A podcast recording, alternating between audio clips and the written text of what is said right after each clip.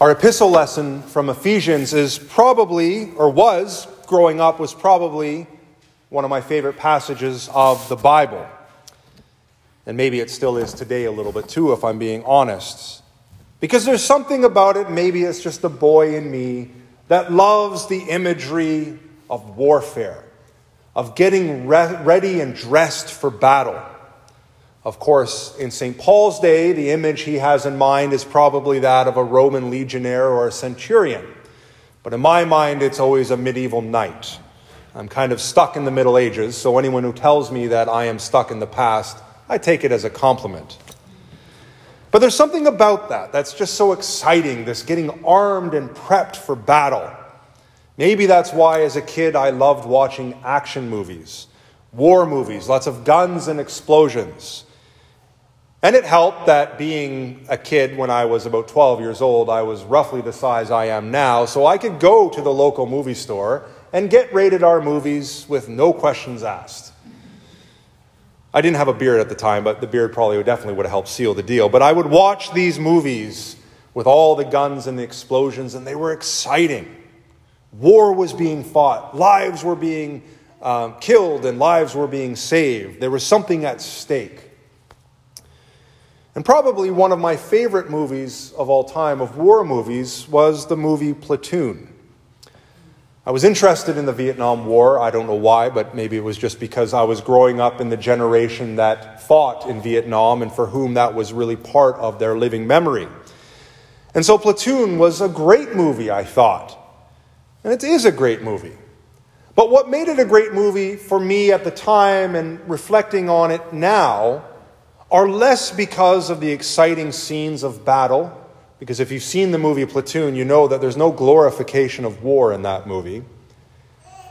But I think what really struck me about that movie was the internal war that was being fought in the life of Chris Taylor, the protagonist, the young college dropout who signed up to be in the infantry and to go fight in Vietnam. The internal battle is a battle that is represented between his two sergeants, Sergeant Elias and Sergeant Barnes. Sergeant Elias is a little bit more easygoing, he's a little bit more free spirit. Sergeant Barnes is the battle hardened warrior. And neither of these sergeants is a virtuous character, or at least not entirely virtuous. They all have their shadow side, you could say. And so the movie portrays this internal battle within the heart and mind of Chris between his allegiance to Sergeant Elias and Sergeant Barnes. And if you haven't seen the movie, I'm not going to spoil it, but it is worth watching. And it's this image of the battle that is being waged in the heart and mind of Chris that I think St. Paul has firmly in mind in his description of putting on the armor of God. You see, my friends, we are all in the midst of a battle. There are no such things as conscientious objectors to this battle. There are no such things as pacifists in this battle. Because it is a battle that is being waged for our own hearts, our minds, and our souls. Everything is at stake in this battle because it is our very lives that are at stake. I'm not talking about our physical lives. I'm talking about the fullness of our lives, our souls, our spirits, what makes us unique. The image and likeness of God that has been created in each and every one of us. That is the battle that's being fought. In a time of COVID, it's easy to completely overlook this battle because we are so fixated on the material aspects of a different battle. And we lose sight of the battle that truly matters. It's not to say the battle with the body is not important, it is. But the battle for our souls and our spirits is the most important battle, and it is a battle that is being waged in our midst. And as I said, it's a battle that we are all combatants in. There is no such thing as a conscientious objector or a pacifist in this battle. And the idea of battle and war is scary, especially for those who have served as in the armed forces, or for those who have been civilian casualties or civilian witnesses to warfare. So the idea of warfare kind of sets us on edge. I remember there was a time in my life where I thought Onward Christian Soldiers was a terrible hymn because this militaristic image of the church is problematic. We're a peaceful people. But that was a very naive view on my account because it overlooked the fact that we are at war. I'm glad that Scott and I didn't coordinate this, but that opening hymn, Stand Up for Stand Up for Jesus, as soldiers of the cross, is in fact a powerful reminder of the battle that is being waged and our role in it. This is why we are called the church militant.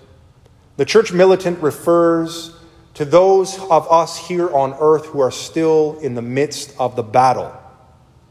And if you're still not convinced that a battle is not being fought, I'm sorry to say, then you're not really paying attention.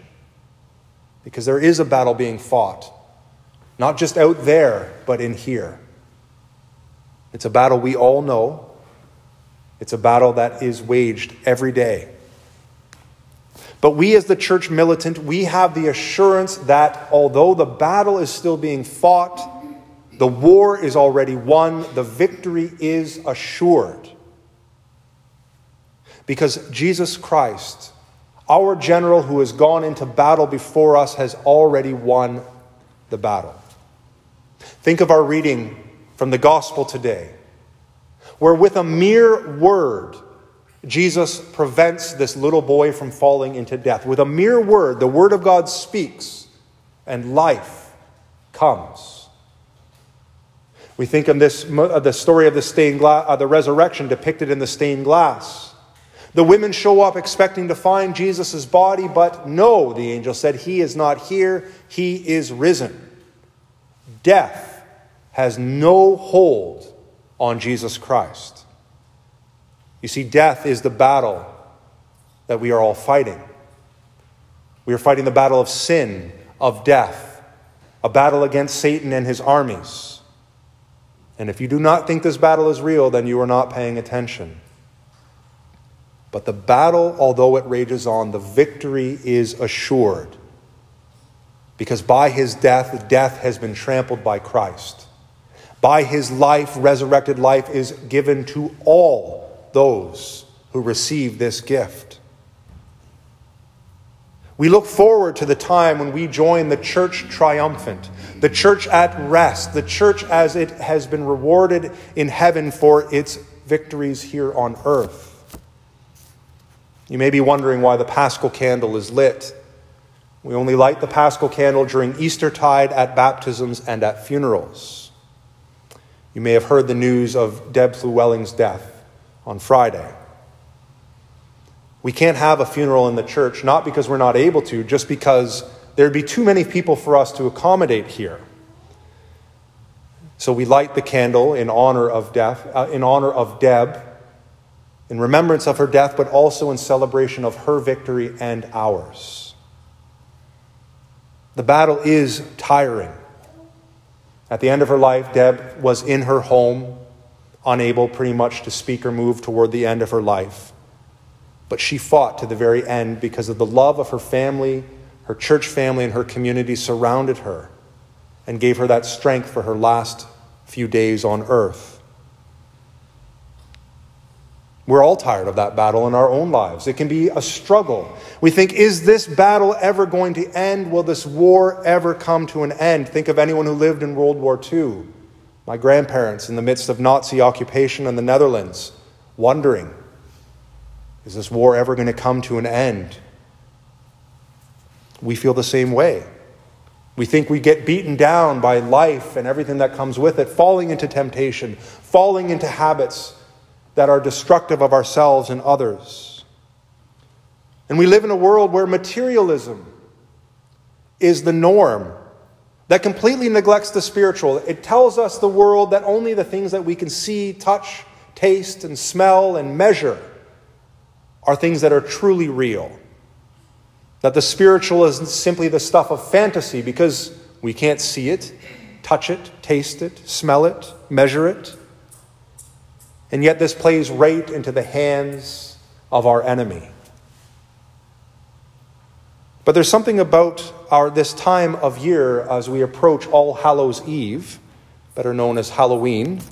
And yes, it is on the liturgical calendar because the liturgical day begins at evening. So All Hallows Eve is the evening of All Saints' Day. And the reason I bring this up because as my kids remind me that yes, Halloween is on the liturgical calendar and therefore that does entitle them to go trick or treating. Because in Halloween is then that space where maybe we're reminded a little bit more of the spiritual realities that inhabit our world. Have you seen the house on Washington Street? Southward Cemetery, I think it's called. It's a bit grotesque and a bit over the top. But it reminds us at Halloween, as we see the ghosts and the shadows and the spooky things, that there actually just might be more to this life than just our mere bodies.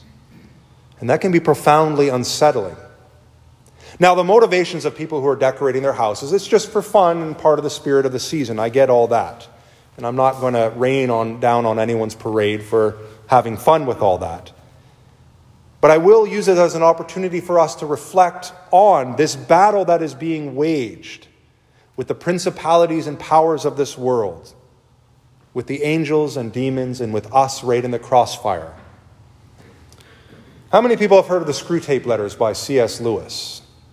C.S. Lewis was an Anglican lay writer. He was a professor of English in Great Britain, but he wrote some truly profound works of Christian theology. And in the Screwtape letters, he has, it's a collection of letters, and it's fiction. I want to make it clear I'm not suggesting that this is nonfiction. It is fiction, and Lewis knows it's fiction. So we're not going to read it the way that some people read Dan Brown's um, Da Vinci Code as though it's history. It's fiction. It's good fiction. But in the Screwtape letters, we have this exchange of letters between a junior demon by the name of Wormwood and his uncle, a very senior demon ranking very high in the hierarchy of hell, Uncle Screwtape. And in this book, there's this exchange of letters, as I said, between Worm Tongue, uh, Wormwood and Uncle Screwtape about how best to frustrate and confuse the life of this person, the patient, as they call him, who has been assigned to Wormwood. And what makes this book so thoroughly contemporary is that we see the subtle devices that the enemy uses to conflict, to confound, to confuse, and distract us. We know that Satan is a father of lies, and the best lies are always the lies that are small and subtle, the lies that slowly take root that we don't even notice they're there until it becomes, the lie becomes a truth. And the reason Lewis wrote this book is to help us get that perspective of the battle that's being fought and our role in it. Again, the idea of battle and warfare is a scary thing, especially when we know that death is the final enemy. But we cannot lose hope because, as I said, the victory has already been assured. The battle, the war is already won, even though the battles are being fought. None of us will be able to defeat this enemy in single combat. We will lose. And I'm sorry if that's a spoiler alert for anyone. We will lose. But that is only a battle. It's not the war, because as I said, the war has already been won. Our eternal life is already assured. None of us is David to the Goliath that is sin and death. But Jesus is. And we know how that story ends. So we are here together, united in battle. But we have to be united in battle as a unit. Think of the Roman, um, I think it was called the testudo maneuver, where they come together with the shields and they kind of make like a tortoise movement. That's what we're supposed to do. We come together as a unified body because it's only when we're unified that we are able to withstand the attacks of the devil. You see, when Paul is giving this imagery of armor, armor here is meant to be protection, it's a defensive posture. We don't go on the offense, Christ does that. But neither do we just sit defensively huddled in our, in our shell, just kind of waiting for the battle to be done, because we hold ground. When defensive ranks are broken in a battle, the people scatter. Our job is to hold our ground, to not weaken the defensive posture. And our armor, as St. Paul describes it, is but one thing. Our armor is Jesus Christ Himself. Our armor is the scriptures that are given to us, the word in the word written. Our armor is the sacraments by which we receive and participate in that resurrected life of Jesus Christ, the bread of life.